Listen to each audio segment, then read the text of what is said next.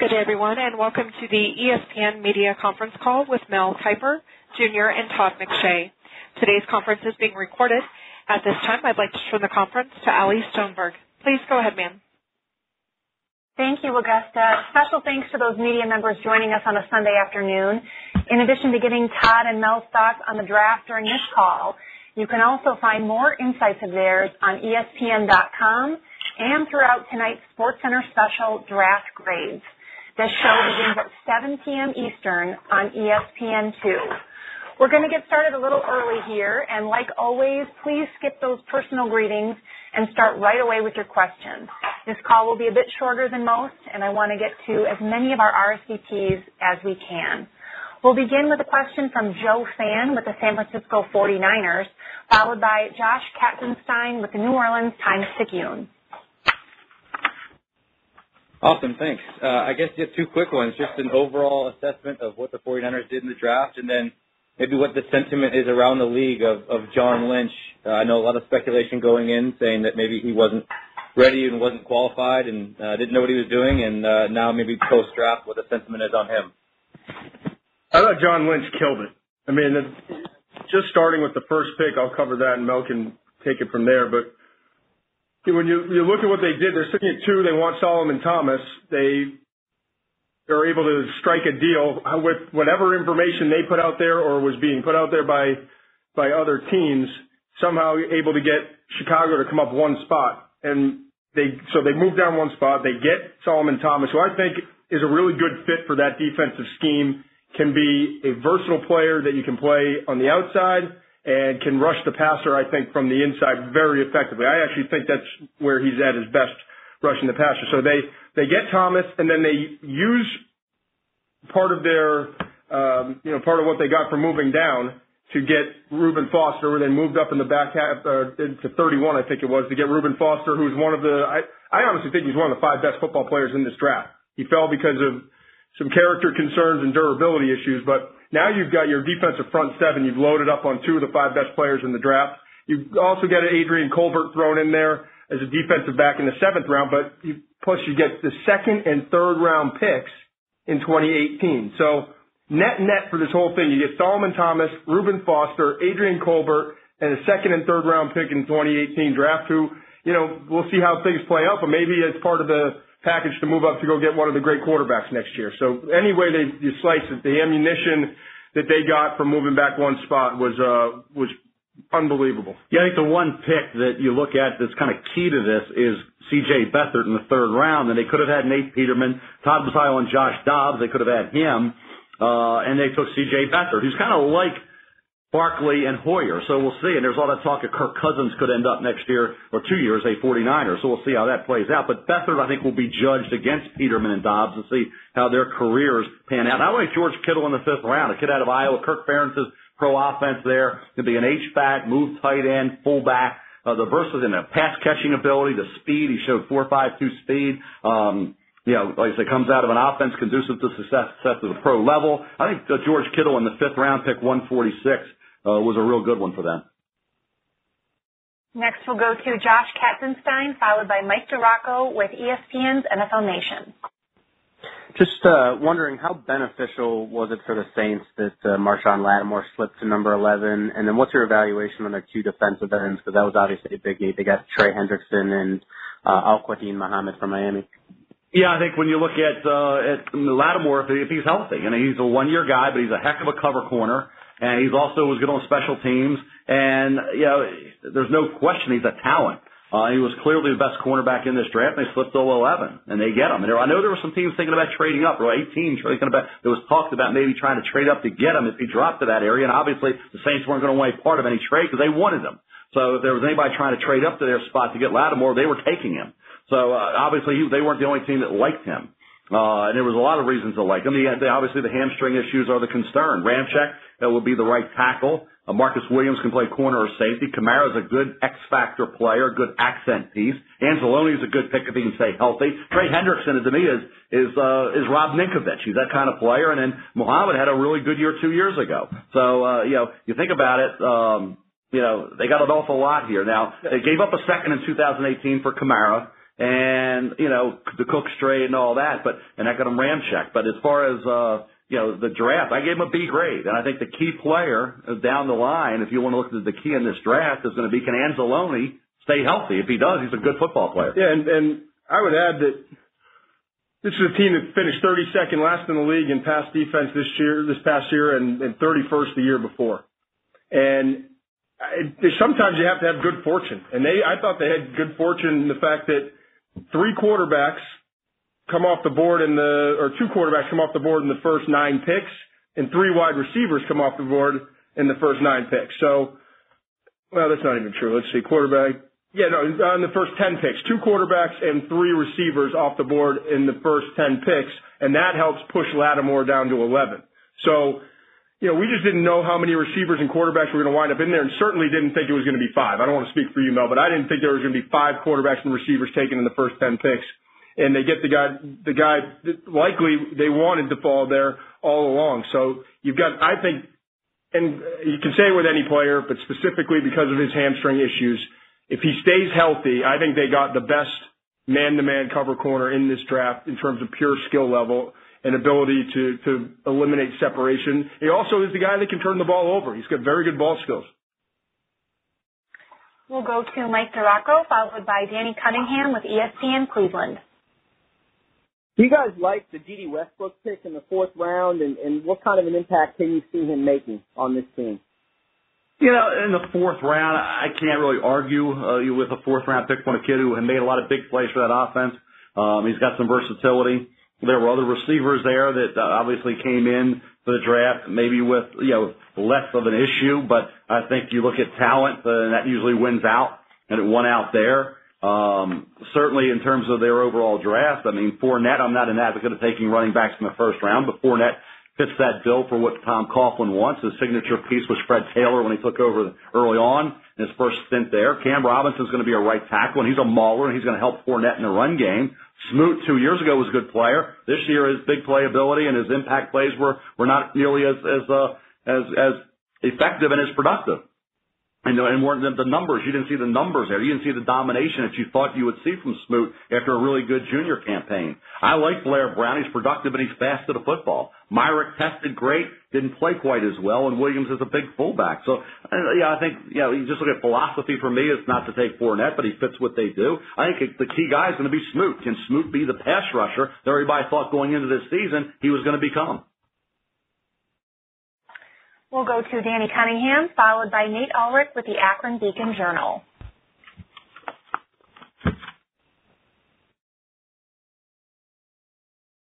Danny, if you're on the line, go ahead with your question.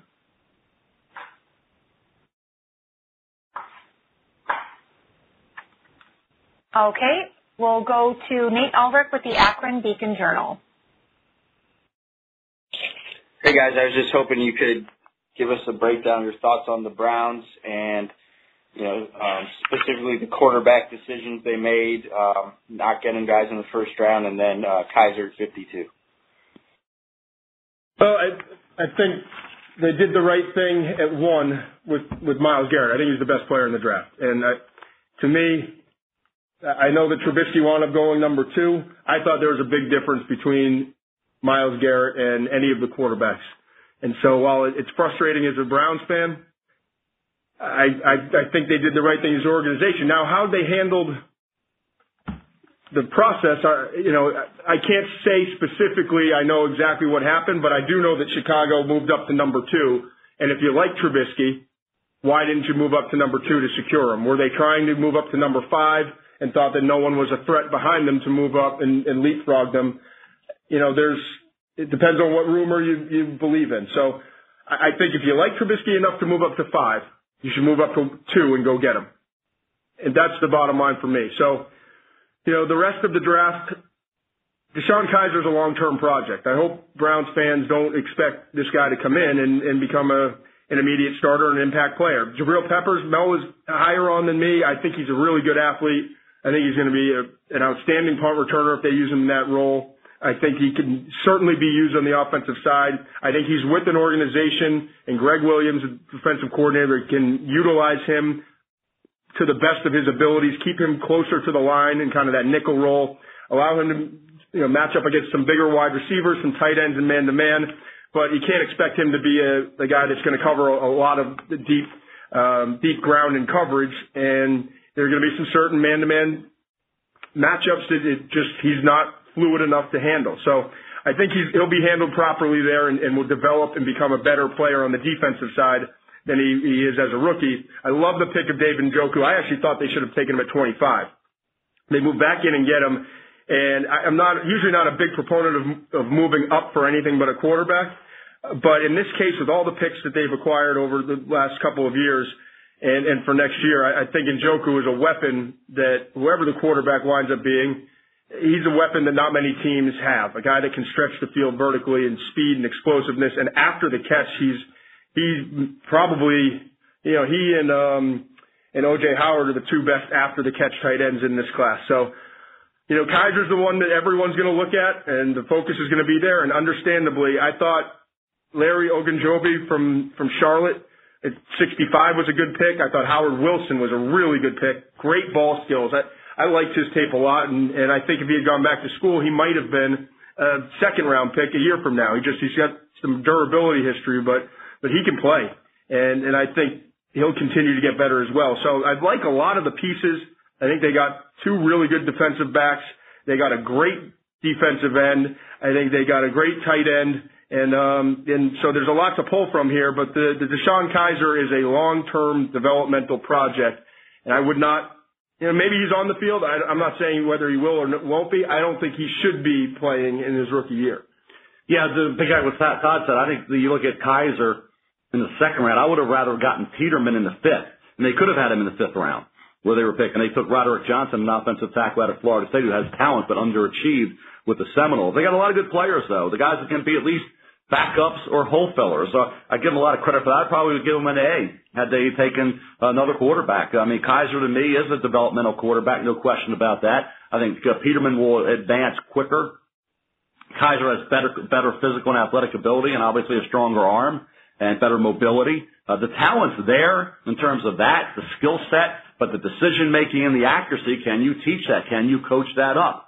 Uh, he hold, holds the ball way, way, way too long, and he did not have a, a, a great year in college. He had a mediocre year. And my concern is if you have a mediocre year in, in college against college defenses, how are you going to do in the NFL? And you can't blame it all on not having Will Fuller and Ronnie Stanley and, and, and other receivers that, that moved on uh, from the previous year. So that's the key pick down the road. I think they did do a good job getting a lot of players who are going to help this football team. Plus, Next they get a 2018 first. Sorry about that, Mel. Next, we'll go to Vance Fensel, and then after that, Jim Kleinpeter with the New Orleans Times-Picayune. Hey, guys. Just wanted to ask about the Eagles draft, uh, what your thoughts were on picks like Sidney, some of the guys they took, um, and the upside and uh, ability for them to play this season as well as 2018, 2019. I thought this, you know, and I go, go, I'll just go real quick. Derek Barnett, if he can do what he did in college in the NFL and beat Terrell Suggs like everybody hopes, that's the optimistic. That's the glass half full. If you want to go negative, you say, well, with 488 speed, you know, and anticipating counts, they're getting the best of offensive tackles in college, you know, most of which are never going to see the light of day in the NFL, and he's going to run into resistance. So look at it either way. Sidney Jones, I think, was a great pick. You get a top 10, top 15 pick in the second round because he's got the red shirt his rookie year. That's smart move. Rasul Douglas has good ball skills and he anticipates well and he has length. Good pick. Mack Hollins, great fourth round pick, same thing. Big receiver with ball skills. Donnel Pumphrey, just worried about the size. College football is not the NFL. is going to be brought down too easily. Blocking is an issue. Shelton Gibson, I liked in the fifth. Gerry is just an opportunistic player. And Qualls in the sixth round, I can't argue with. I thought they had a solid draft overall. I think the key is going to be obviously Barnett. What kind of player is he at the pro level? I thought they had a great draft. I, I, to me, you look at what they want to do organizationally. Joe Douglas comes in. Andy Weidl, the assistant director of player personnel. Those guys had a plan they wanted in their first draft, and, and, and rightfully so, wanted to make sure that they brought in guys that represent what they want to be as an organization, loving football, high effort guys, versatile players, and and just quality players that love just playing the game and are going to give you the effort that that you want. And they, you know, there were some more talented players maybe on the board at other positions, just in terms of physical tools, but Barnett at 14 was the the most productive player and the guy who they felt like had the least concerns. I mean, when you look at the, no durability concern, his character's awesome. So they bring him in and they set a tone for this organization and who they're going to be. They needed to get better on the edge. At some point, you know, you've got Chris Long, who's just four sacks with New England last year, signed a two-year contract. You got a bunch of guys, but they needed to add one more guy and a young player and now they have a rotation and some depth along along that front. And when you're in nickel 70% of the time, when you're five defensive backs and, and working against you know pass close to 70% of the time, you've got to have depth in terms of pass rushers, and you've got to be able to line guys up in different spots.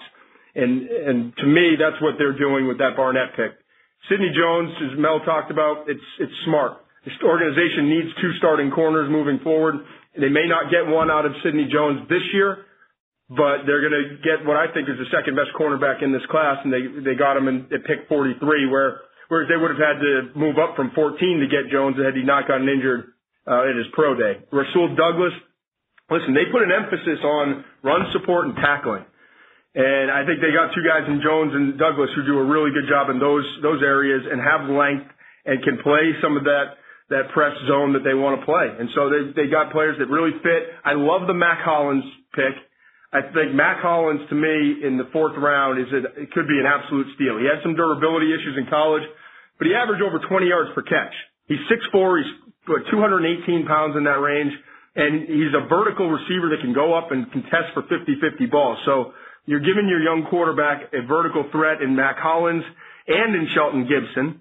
And then in addition, you're getting Mack Hollins, who has the highest football character you'll find out there, and comes in with a chip on his shoulder as a former walk-on and and uh, I think he's the best gunner and kickoff cover guy in the draft. So there's so much versatility there. Donnel Pumphrey as well. I think pound for pound, Donnel Pumphrey might be the, the toughest player in this draft. And you've got uh, Darren Sproles, who's 34 years old in June. So it, it all just made sense to me what they're doing. I, I really like uh, what they did for the Philadelphia Eagles, top to bottom in this draft. We'll go to Jim Kleinpeter, followed by Mark Potash with the Chicago Sun-Times. Given where uh, Jacksonville was coming out of free agency, does picking Leonard Fournette make this a transformative draft or set them up for this being a transformative draft for the for the uh, franchise? I love the pick because I think it has Tom Coughlin written all over it, and I think philosophically what Jacksonville is will transition to wanting to do and what they want to do is they play to your strength. And your strength is your defense. You've got this young, talented defense that was playing, I think, at a playoff level during the second half of last season. And what's your weakness? It's it's the mistakes in the offensive side at the quarterback position. It's inconsistency from Blake Bortles. So now we've gotten a player in Fournette. I don't think there's a player in this draft who could help you transition to focusing on your defense, slowing down the game on offense, limiting mistakes, and not forcing that defense to be on the field too too often. And there's not one that had that value and could provide that more than Leonard Fournette. So he thrives 20, 20 plus carry games where he can get going and start wearing down the opponent. And I just think when you look at Tom Coughlin and his influence on this draft, I think that it started there at number four, and I, I really like that decision. Yeah, just say on top with Fournette, you get Cam Robinson. Cam Robinson in pass protection had some hiccups, and he's got to get better. Uh, but at right tackle, he's a mauler, and that's going to help Fournette. His ability to drive people off the ball and, and just get after it in the run game and, and help that running back Fournette is what they need. Uh, this is not a draft where you could have gotten multiple offensive linemen that can help you. It would have been very difficult. It wasn't uh, a year where you're going to get a lot of help. And Robinson dropping to 34, that was a good pick at that point. A lot of teams in the middle of the first round, I'm sure, considered Cam Robinson. But the fact that he's a right tackle and he didn't have a great year, uh, you know, maybe contributed to him dropping. But I think if you're looking for a guy that could be a real find for them and a good football player for them and a contributor, it's Blair Brown out of Ohio in the fifth round. Next up is Mark Potash, followed by Ryan O'Halloran with the Florida Times Union. Hi guys. Uh, the Bears had a kind of an unorthodox draft. Uh, you know, just five picks, a big price for Trubisky, a lot of small school guys. Curious what your thoughts are on that, but I'm particularly interested in Adam Shaheen, the tight end from Ashland. What is it about this guy that indicates he what he what he did at the small school level will translate to the NFL. How big of a roll of the dice is that to draft him? Well, I don't think it's a, a big roll of dice. I've, I've been a big fan of his, studied his tape, and you know, I, I remember the scout texting me, "You got to you got to watch this guy." I think it was in October. Uh, he's he's he's the real deal, and he, this guy can play. And I said, "Really? Ashland, an underclassman tight end from Ashland who played basketball at uh, yeah, Pitt, Pitt Johnstown, and then transferred in. And I started watching the tape, and it was very obvious. It didn't take long. Now, the level of competition, I get it, and it, it was very clear that he was just kind of manhandling some guys, but he has at 278 pounds. He has good speed, very athletic, very good hands, does a great job with contested throws, can run after the catch. I just, I think he's got a chance to be an impact starter. He actually, for 278, you'd think he'd be a great blocker. He, he's a work in progress in that area, but certainly has the size and, and will develop some of the strength to continue to improve in that area. Plus, you, know, you needed youth at tight end. Zach Miller's turning 33 this season and coming off of injury. So I, I like the pick. You've got a young quarterback at some point who, in Trubisky, who will take over, and now you give him a young security blanket to, to grow old with, if you will. Um, so I, to me, it made a lot of sense. And and what I really like about the move too is that they moved back from 36 to 45 to where, you know, where they still could get Shaheen, but they weren't reaching a little bit for him. And they picked up an extra fourth rounder, which they used to get, uh, Cohen, the running back, and also a 2018 fourth rounder. So they kind of, they helped recover a little bit in terms of what they had to give away to San Francisco, moving up just one spot to get Trubisky. I think the fun player to watch is going to be Cohen. I, I like them all along, like them all year. I mean, the kid is a dynamic running back, and he can catch it. He can return kicks. Uh, yeah, he's he doesn't go down easy. He's not one of those guys you have to worry about. The oh, in college, this is the NFL. He's he's he's five six and a half. That doesn't mean he's short. He's not small. And he's got, he runs with a real determination. I like that pick. Eddie Jackson could be a really good punt returner initially, and his cover skills are excellent as a former corner. Now he doesn't tackle that well. He's not one of those guys that is going to lights out, be a lights out hitter. I think he'll tackle adequately. Jordan Morgan in the fifth round is obviously going to be a guard, not a tackle, but I thought he showed he could go against the big boys uh, down in Mobile and hold his own. I think the Trubisky pick, the Trubisky move, having Glennon, I understand it. I think Trubisky needs time. I wish he would have stayed for another year. Uh, he didn't, but this, uh, give, this gives him time. Yeah, you know, does. and I. But how much time in the NFL these days? I mean, the, people are going to say if Glennon's struggling this year in Chicago, get Trubisky well, ready. Well, maybe, and maybe even if it's just eight games or ten games, then at least it's something, and it's you're you're in the process, you're watching, you're learning. But he hadn't played.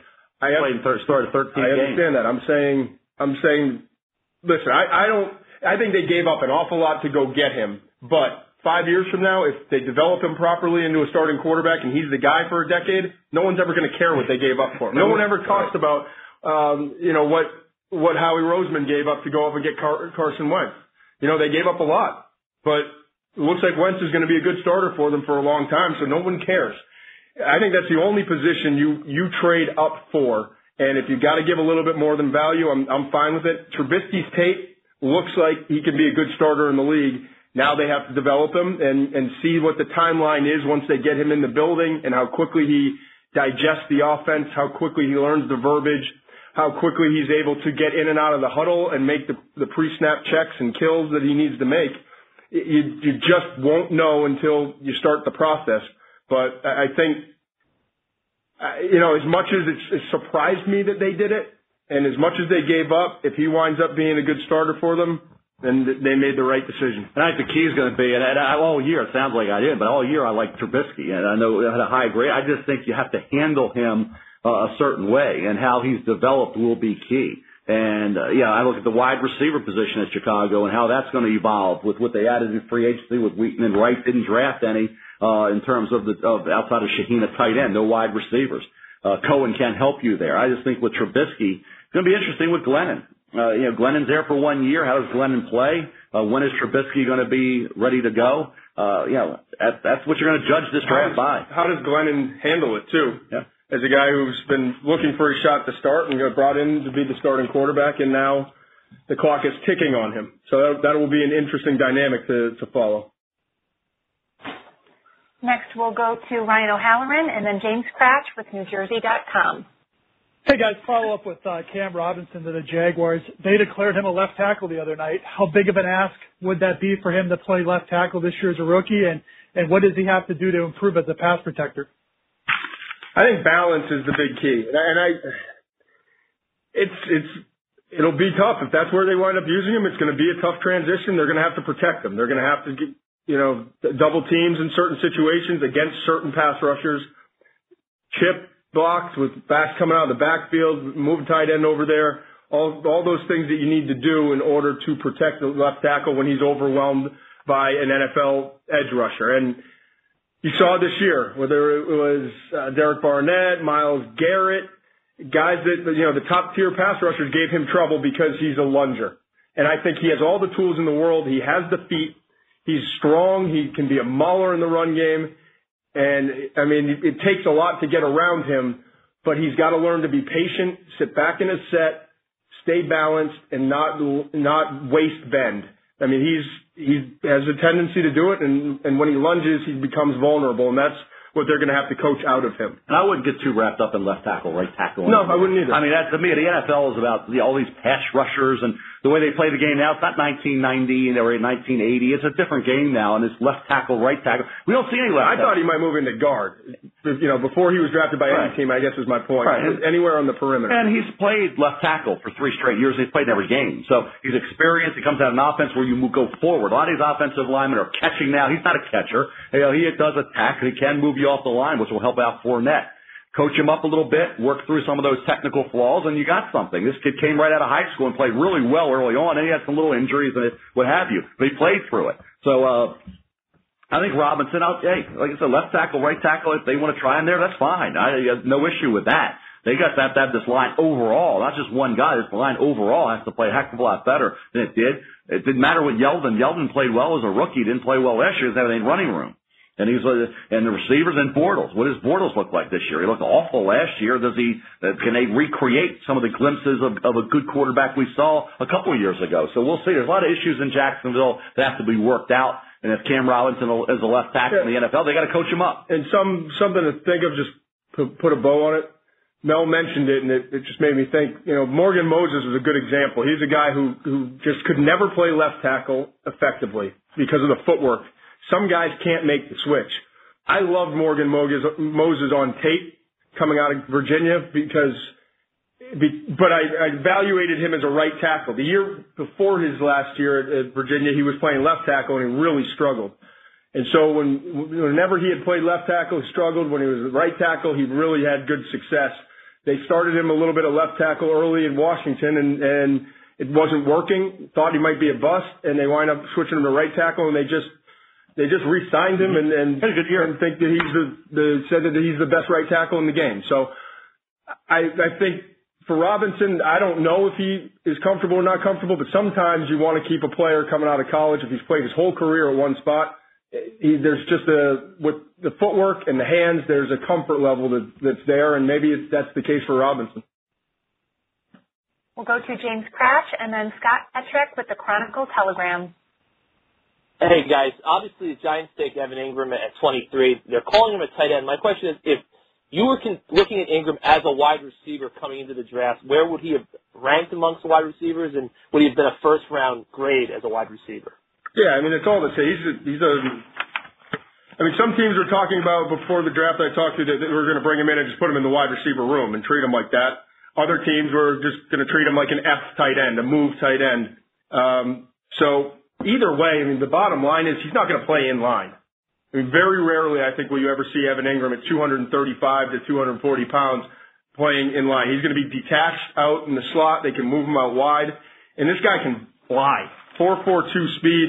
I think he's it gives Eli Manning a weapon that he's not really had. It's an organization that averaged an NFL worst. I think I saw 7.7 yards per catch from the tight end position, and now you give him a weapon that really you have to account for defensively and can help open things up for underneath receivers as well. So I, I, I really like this pick, and I think it's something that Eli missed. Eli Manning has been missing over the last few years. We'll go to Scott Petrak, followed by Jim Wyatt with Titans Online. Hey guys, I just wanted to follow up on that earlier Browns question. What did you think about the decision to trade down from 12 with Deshaun Watson sitting there on the board? You know, it, that all depends upon how you feel. It doesn't matter what Todd says or I say about Deshaun Watson. Todd likes him more than I do. Uh, but the bottom line is, what do they think? And if they didn't evidently like Deshaun Watson. Now you can say, well, they didn't like Carson Wentz last year. Well, they didn't like Deshaun Watson, or if they did, they would have taken him. So they knew they they they gift wrapped Wentz to Philadelphia. They gift wrapped uh, you know Watson to Houston and said, okay, you take him. We don't want him. So that's their right. That's their prerogative. They evaluated him. They didn't like him. Um, you know, who did they like? That's the thing. You know, DeShone Kizer's their guy. So I didn't like the Kizer. They did. We'll see. Uh, you know, there's quarterbacks I've been wrong on and right on. Todd same way. So we're all it's hit or miss. Uh, bottom line is they didn't take a quarterback at one. They took Myles Garrett, and the Trubisky thing is something you can attack them a little on, saying, okay, if you wanted him, why didn't you get him? You know, San Francisco was looking to move down. Chicago got him. Uh, so, yeah, if they didn't want to give up all that, then they like Kizer. Maybe Kizer's grade was close enough to Trubisky. They felt comfortable waiting on a couple of those other quarterbacks. So, uh, you know, bottom line is the Browns have had terrible success evaluating quarterbacks over the years. Uh, and it, hopefully at some point they get it right. I'm not a, I didn't have, I had a third, fourth round grade on Kizer all along. I, yeah, Todd, go ahead. No, I, I agree. I have a late, late second round grade. I don't, maybe he's the answer if developed properly. You, you got to coach out of him the two hardest things to coach out of a quarterback. That's all I'll say is, is the decision making and inconsistency with accuracy. So they've got their work cut out for them, but I also would say that you could argue up there with Pat Mahomes, two, they have the two highest upsides in terms of physical ability and what they can develop into if brought along properly. And it's going to take a lot of really good coaching, and it's going to take time. So I, again, I said it earlier. If you're a Browns fan, I, I would hope if I'm a Browns fan, I don't see Kizer year one. Not just you shouldn't hope to see it, but I would really hope that means that he's getting the time that he needs to develop on the back end, and maybe we have something next year, and it gives them a year to evaluate Kizer and what they see from him every day in practice and working with him on the board and to see if he's if he's getting it. And if he's not, then next year you'll try to. I would hope you'd try to package some of those picks and move up if you need to to go get the USC quarterback or Josh Allen from Wyoming. Uh, Sam Darnold's the USC guy. Josh Rosen, if he turns out to be what physically we think he can be. Um, so there's a lot of talent in that quarterback class next year if they don't think that DeShone Kizer is coming along at the pace that they want him to. Tim Wyatt, and then Bob Condotta with the Seattle Times. Hey guys, I'm hoping you can share your thoughts on the Titans draft and how happy should Marcus Mariota be with the addition of Davis, Taylor, and Smith. Yeah, I, I like the direction, and I'll be honest. If My first instinct when when I saw Corey Davis go number five overall, I was thinking, man, it's kind of a reach. You know, I, I like Corey Davis. I had him right up there, identical grades with Mike Williams. Williams ranked basically one one or two spots ahead of Davis. I think Corey Davis at five, I'm looking at it thinking a reach. I'm not seeing the big picture. It turns out they were right. And those, the receivers came off the board a lot faster than we expected. All three of the first rounders came off the board by number nine to Cincinnati. And so you got as the general manager to look at the pairing. And I think all along, Jon Robinson knew that he would like to, in a perfect world, you're not married to it, but you'd like to get a cornerback and a wide receiver what's the best shot to get the best pairing, not necessarily just the best player at five. And I know Corey Davis has some durability issues, but it's not necessarily lingering. It's just something he's got to work through now. And Marshon Lattimore, who I know a lot of people are saying, well, why didn't they take Lattimore there? He would have been a great pick at cornerback, but he also has the, lingering hamstring injur- injuries that have been an issue. He missed a season and a half basically at Ohio State because of it. So the pairing was always going to favor, be favorable to taking a wide receiver first because the cornerbacks, that class had so much more depth.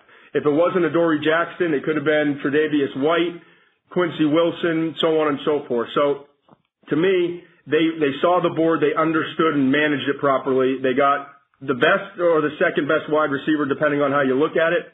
And they got one of the top three or four cornerbacks in this class, and both are high impact players. I think they did a really good job.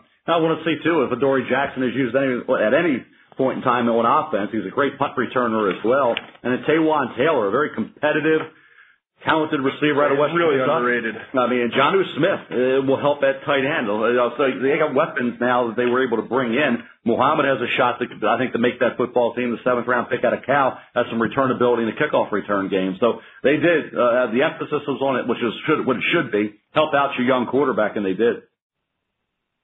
Next is Bob Condotta, and then Jason, Jason Lieser with Palm Beach Post. Um, yeah, I was just, was just hoping to get a quick thought from each of you on the Seahawks draft, and I guess especially what they did, sort of moving down, moving down kind of the ninth spot overall, picking up four extra picks later, and uh, Yeah, I love that. on the secondary. That was the value to me. One of the value moves of the entire draft. I, I thought they killed it, especially when you consider the history of Pete Carroll, John Schneider, and how many guys that they've found successful players they found in the later rounds, knowing that they're that that's a skill of theirs. And so they they realize that Malik McDowell is probably going to slide a little bit. I'm guessing he was one of the players they wanted all along. They're sitting there uh, in the first round, and they they say, you know what, we can move back. They move back three times and get to 35, and they wind up getting a player. I think the the culture that Pete Carroll is created with the competition there, I and and not having to use Malik McDowell as an every down player. I think McDowell is going to thrive here. I thought I always thought he was a scheme fit. I kept giving him to them in first round mock drafts until towards the end because I just didn't think he was going to come off the board in the first round. But I always liked this pairing. And in addition to Malik McDowell, they wind up moving back and using, you know, from 26 to 35, three separate times, accumulate third, fourth, sixth, and seventh round picks in this year's draft and turn it into Delano Hill, the safety who grew on me as the more tape I watched out of Michigan. Tedric Thompson, another safety um, coming out of Colorado. Cincinnati defensive back Mike Michael Tyson, Mike Tyson, and the running back Christopher Carson. So you wind up getting four players in addition to Malik McDowell for that one pick and, and the three moves that they made. I, I thought it was brilliant. Yeah, I will say if there was a key guy that I, I did like, and some of these other players I think you look at as, you know, we'll wait and see on, but I think Amara Darboh in the third round, the wide receiver out of Michigan, had a really good year, and I think he can help that wide receiving corps. Uh, the kid did a good job. Go to the Ohio State game, and he beat some good corners there at Ohio State. And like McDowell, McDowell like Chris Jones last year. Todd like Chris Jones likes McDowell. Similar type of kids. They they didn't give you the kind of consistency from the start of the game to the end, or even the start of the year to the end of the year. Very similar players. I like Jones was a little bit better, but I think you look at the the, the what happened with Jones, he lasted until the second round for a reason. Kansas City traded out of the first round and got Jones in the early second. Seattle did the same thing with to get McDowell. So the two players that ended up in the second round when their talent should have indicated top 10. We said it all last year with Jones. He should have been a top 10, top 15 pick. He wasn't because he was up and down. And same thing with McDowell. Everybody had McDowell in the top 10 projecting this draft when it started back in uh, in August, September. And here he is at pick 35. So, yeah, I say these guys can be as good as they want to be, McDowell, and it's up to Seattle to get the most out of them. Jason Lieser, and then Jay Skurski with the Buffalo News. Um, yes, I have a Dolphins question for each of you guys. Um, first, Mel, with them picking Raekwon McMillan in the second round, um, correct me if I'm wrong, but it seemed on the broadcast like you were a little down on that pick, and I'm wondering if it was because of fit with the Dolphins, or, or do you question whether McMillan will be a viable NFL linebacker because of the way he plays? And, and Well, I- for you, um, uh, do you want me to go ahead? Yeah, go ahead, go ahead. For you- Todd, for you, you saw them go defense early and then try to get an offensive lineman late. Would would you do you subscribe? Do you endorse that, or would you have gone the other way? Uh, you know, McMillan, uh, yeah, I, I like Zach Cunningham. I like Zach Cunningham the way he plays. He's an every down player. Now, he's not necessarily the run stuffer that McMillan can be, but in this league now, it's about covering the pass and being disruptive to a quarterback. And six foot four uh, inside linebackers with tremendously long arms are a disruption to quarterbacks. And the range and the athleticism is outstanding with Cunningham. Uh, you know, McMillan's a, a, is not a, a cover guy. He's not an every down player. So that's the reason why I just saw who was on the board. That's why it was I was less than overwhelmed uh, with McMillan at that particular point. With uh, you know, I think I, I, Isaac Asiata, he's he's got Mauler qualities, and I I think he can come in and, and can help, and it kind of makes sense in that they're you know they're going to wind up kicking last year's first round pick Laremy Tunsil out to left tackle, and so now you you bring in a guard that I, I think is a better run blocker than pass protector at this point, but certainly a player that can come in and compete for that for the one of the guard spots. So, and I would have to sit there honestly and look through every single pick and see where Miami was and what offensive lineman was on the board. I like the Charles Harris pick a lot. Mel talked about McMillan. Um, Cordrea Tankersley, I'm not as high on as some people, but there are people out there, and clearly that's the value they had on him. So um, and, and they needed to add another cornerback to the mix for depth and, and coverage pur- purposes. And he's a guy that, you know, when you, when you look at him, he's he's got straight line speed. He's got the ability to pull, take the ball away a little bit. Um, and I, I think he fits their scheme. Let's put it that way. So me, I, maybe I would have a little bit earlier gone ahead and taken an offensive lineman, but I'd have to go and study every single you know pick and, and where they came off the board. But Asiata has a chance to win that starting job, and and if he does, then it all worked out. Jay Skurski and then David Barron with the Houston Chronicle.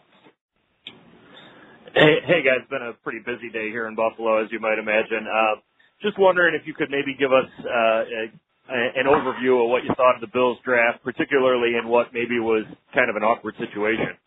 I thought I thought the Bills had a a great draft. You know, obviously they they are working through their front office situation, but just focusing on the football part of it and what they did, I thought it was one of the best drafts that they've had in years. And I, you know, the Nate Peterman pick jumps out right away just because they got what I believe to be the best, the most pro-ready quarterback in in this year's draft. Now he doesn't have the high upside. Trubisky's a better player. Sean Watson had a better career and and it brings a different skill set. Pat Mahomes has a much better upside and a much better arm.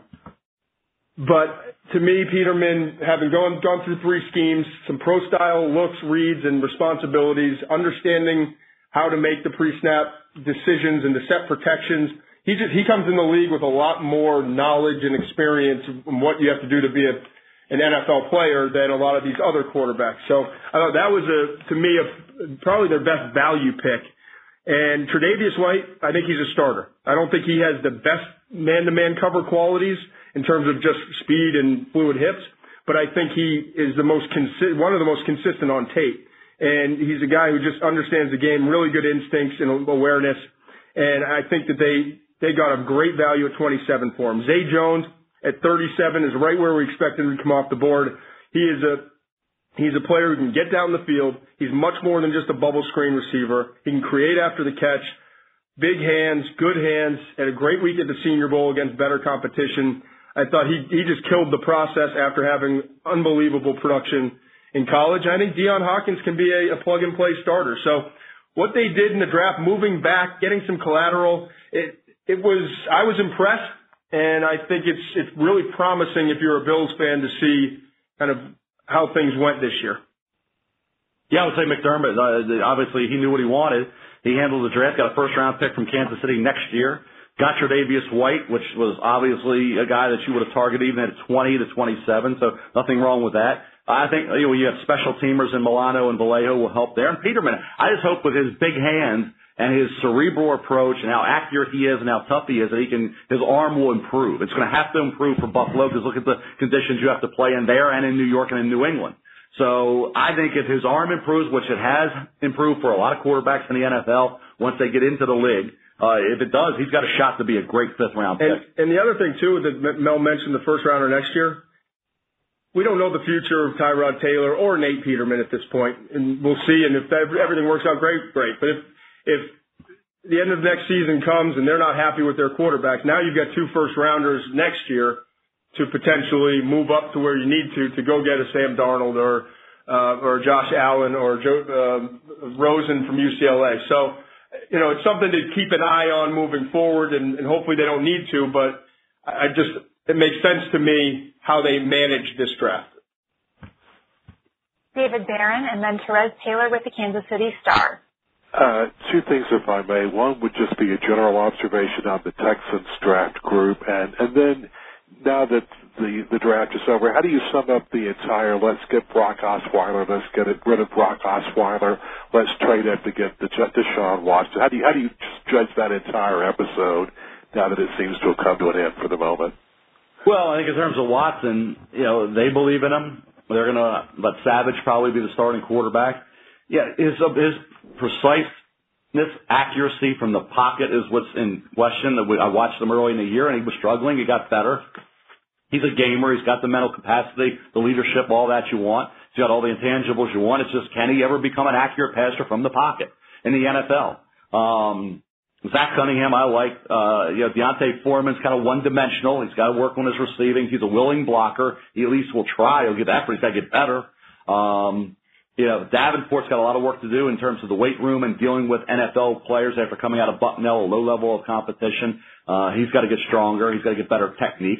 Watkins was a great fourth round pick, and then of course the late, other late round picks. We'll see if they can make the football team. But this is all going to be about Watson. Uh, whether two, three years from now, is he Dak Prescott? There were some people wanted to make comparisons of him to Prescott because people say, oh, Prescott's not the pure passer, and here's Watson, not the accurate, precise passer. So similar things uh, that you heard about Prescott, you heard about Watson. Uh, Prescott was a fourth round pick. Watson's a 12th pick overall. So we'll see. Uh, Cleveland didn't want any part of, of Prescott as a lot of teams did. They passed on what eight times. They passed on Watson here. So that just tells you three teams that needed quarterbacks passed on them to let three other teams get them. That tells you how we're, Todd and I are mixed on these quarterbacks. Everybody in the league was mixed. You got no consensus on any of these quarterbacks in this draft this year. Peterman supposedly moving up, went in the fifth round. Dobbs supposedly moving up, went in the fourth round. Nobody had a built-in consensus or could, could anybody agree on these quarterbacks this year? Yeah, and, and for Osweiler, they were done with him. It, it, this wasn't an uh, Osweiler Watson thing. This was a we're done with Watson for various different reasons. They just they were done with him. They gave him a shot. They paid him too much money. They know it. They made a mistake, and he he wasn't he just wasn't working on the field. He wasn't getting it, and they, they just wanted to move on. And so evaluate how, that however you want, but they just had to move on. And I think sometimes teams get caught up in trying to, they live too long with their mistakes instead of admitting it and moving forward. I, and I give them credit. And I give Bill O'Brien credit because he knows he made a mistake and he's not going to let it linger. We've got to move on. And that's what they did. And so during the process, I'm told that he fell in love with Deshaun Watson when they met. And Bill O'Brien expects a lot mentally from your quarterback. So he, when sitting down with him and spending time with him, he he came to the the belief that Watson is a guy that can pick up what he wants to do. I'll be interested to see if there's some tweaks in terms of what they they try to do offensively. But I also think that Watson, my guess is he's going to get a shot to start, and that they believe in this guy so much, and they think that he's going to be able to to come in and, and learn as he goes. And just the the intangibles and the ability to change a culture of an organization is there not that they need a massive shift in culture, but on the offensive side, they, they do. So I, I'm going to be interested to see how it works out because this is an awesome opportunity for, for Watson and for Bill O'Brien. And we'll see how quickly they're able to, to pull it all together. Unfortunately, we have time for just one more question. Before we get to it, though, a reminder that you can find more analysis from Mel and Todd on ESPN.com as well as tonight's SportsCenter special Draft Grades, and that show airs at 7 p.m. Eastern on ESPN2. Terez Paylor, go ahead with your question. All right, thanks guys for doing this. I just would like your thoughts on the Chiefs' overall draft class, uh, not just Mahomes, and also as it relates to Mahomes. How good is the fit between his skill set and what Andy Reid wants to do? Well, Andy's going to let him develop and evolve. His skill set is outstanding. Remember, Donovan McNabb came out of an option offense and drafted him in Philadelphia ahead of some other guys who maybe people thought you know should have been drafted higher. Look what McNabb evolved into because of Andy's tutelage and the way he coaches up quarterbacks. Uh, he took Alex Smith, the disappointment there, had the one year and ends up in Kansas City, and he's a, may say he's a plateau quarterback, but he's won a lot of regular season games. Now he'll, you know, allow them the time, and it's a perfect situation for Mahomes. Of all the quarterbacks, it's ideal, the best scenario, the better than anybody because you have time. You're in Kansas City with John Dorsey, who's a really good GM, and Andy Reid, who's an outstanding coach. So you got the great front office, the great organization, and a, and a quarterback whisperer, quarterback guru in Andy Reid. Look at all the great quarterbacks he's been around. All right, so I think you look at that great scenario. If Patrick Mahomes ever going to be a, a really good quarterback in the NFL, this is a precise and perfect uh, place for him, the ideal place for him. Uh, Kpassagnon, I saw a lot at Villanova. You know, he flashes. He's got awesome talent. He's got some get off. He's got some ability. He just needs to be coached up and develop. Obviously, coming from a one AA program into the NFL is going to take a little time.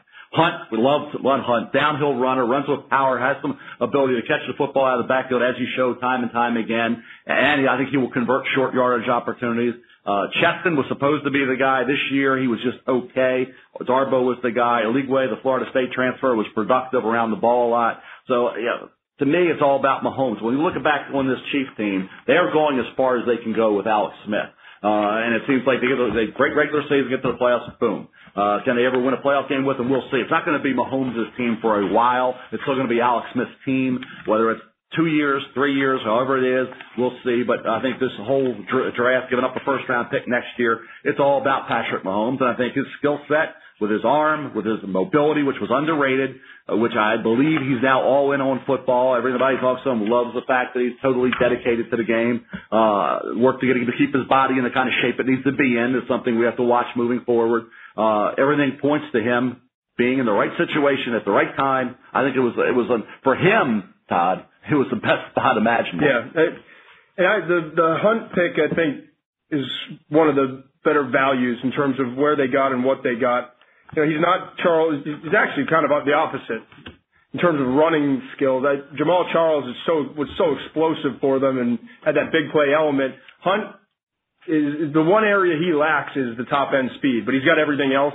His balance on contact, meaning his ability to to take a hit and continue to stay on his feet and and go from there, I think is as good as any back in this class. That's what it, I thought he said the area he excelled in the most.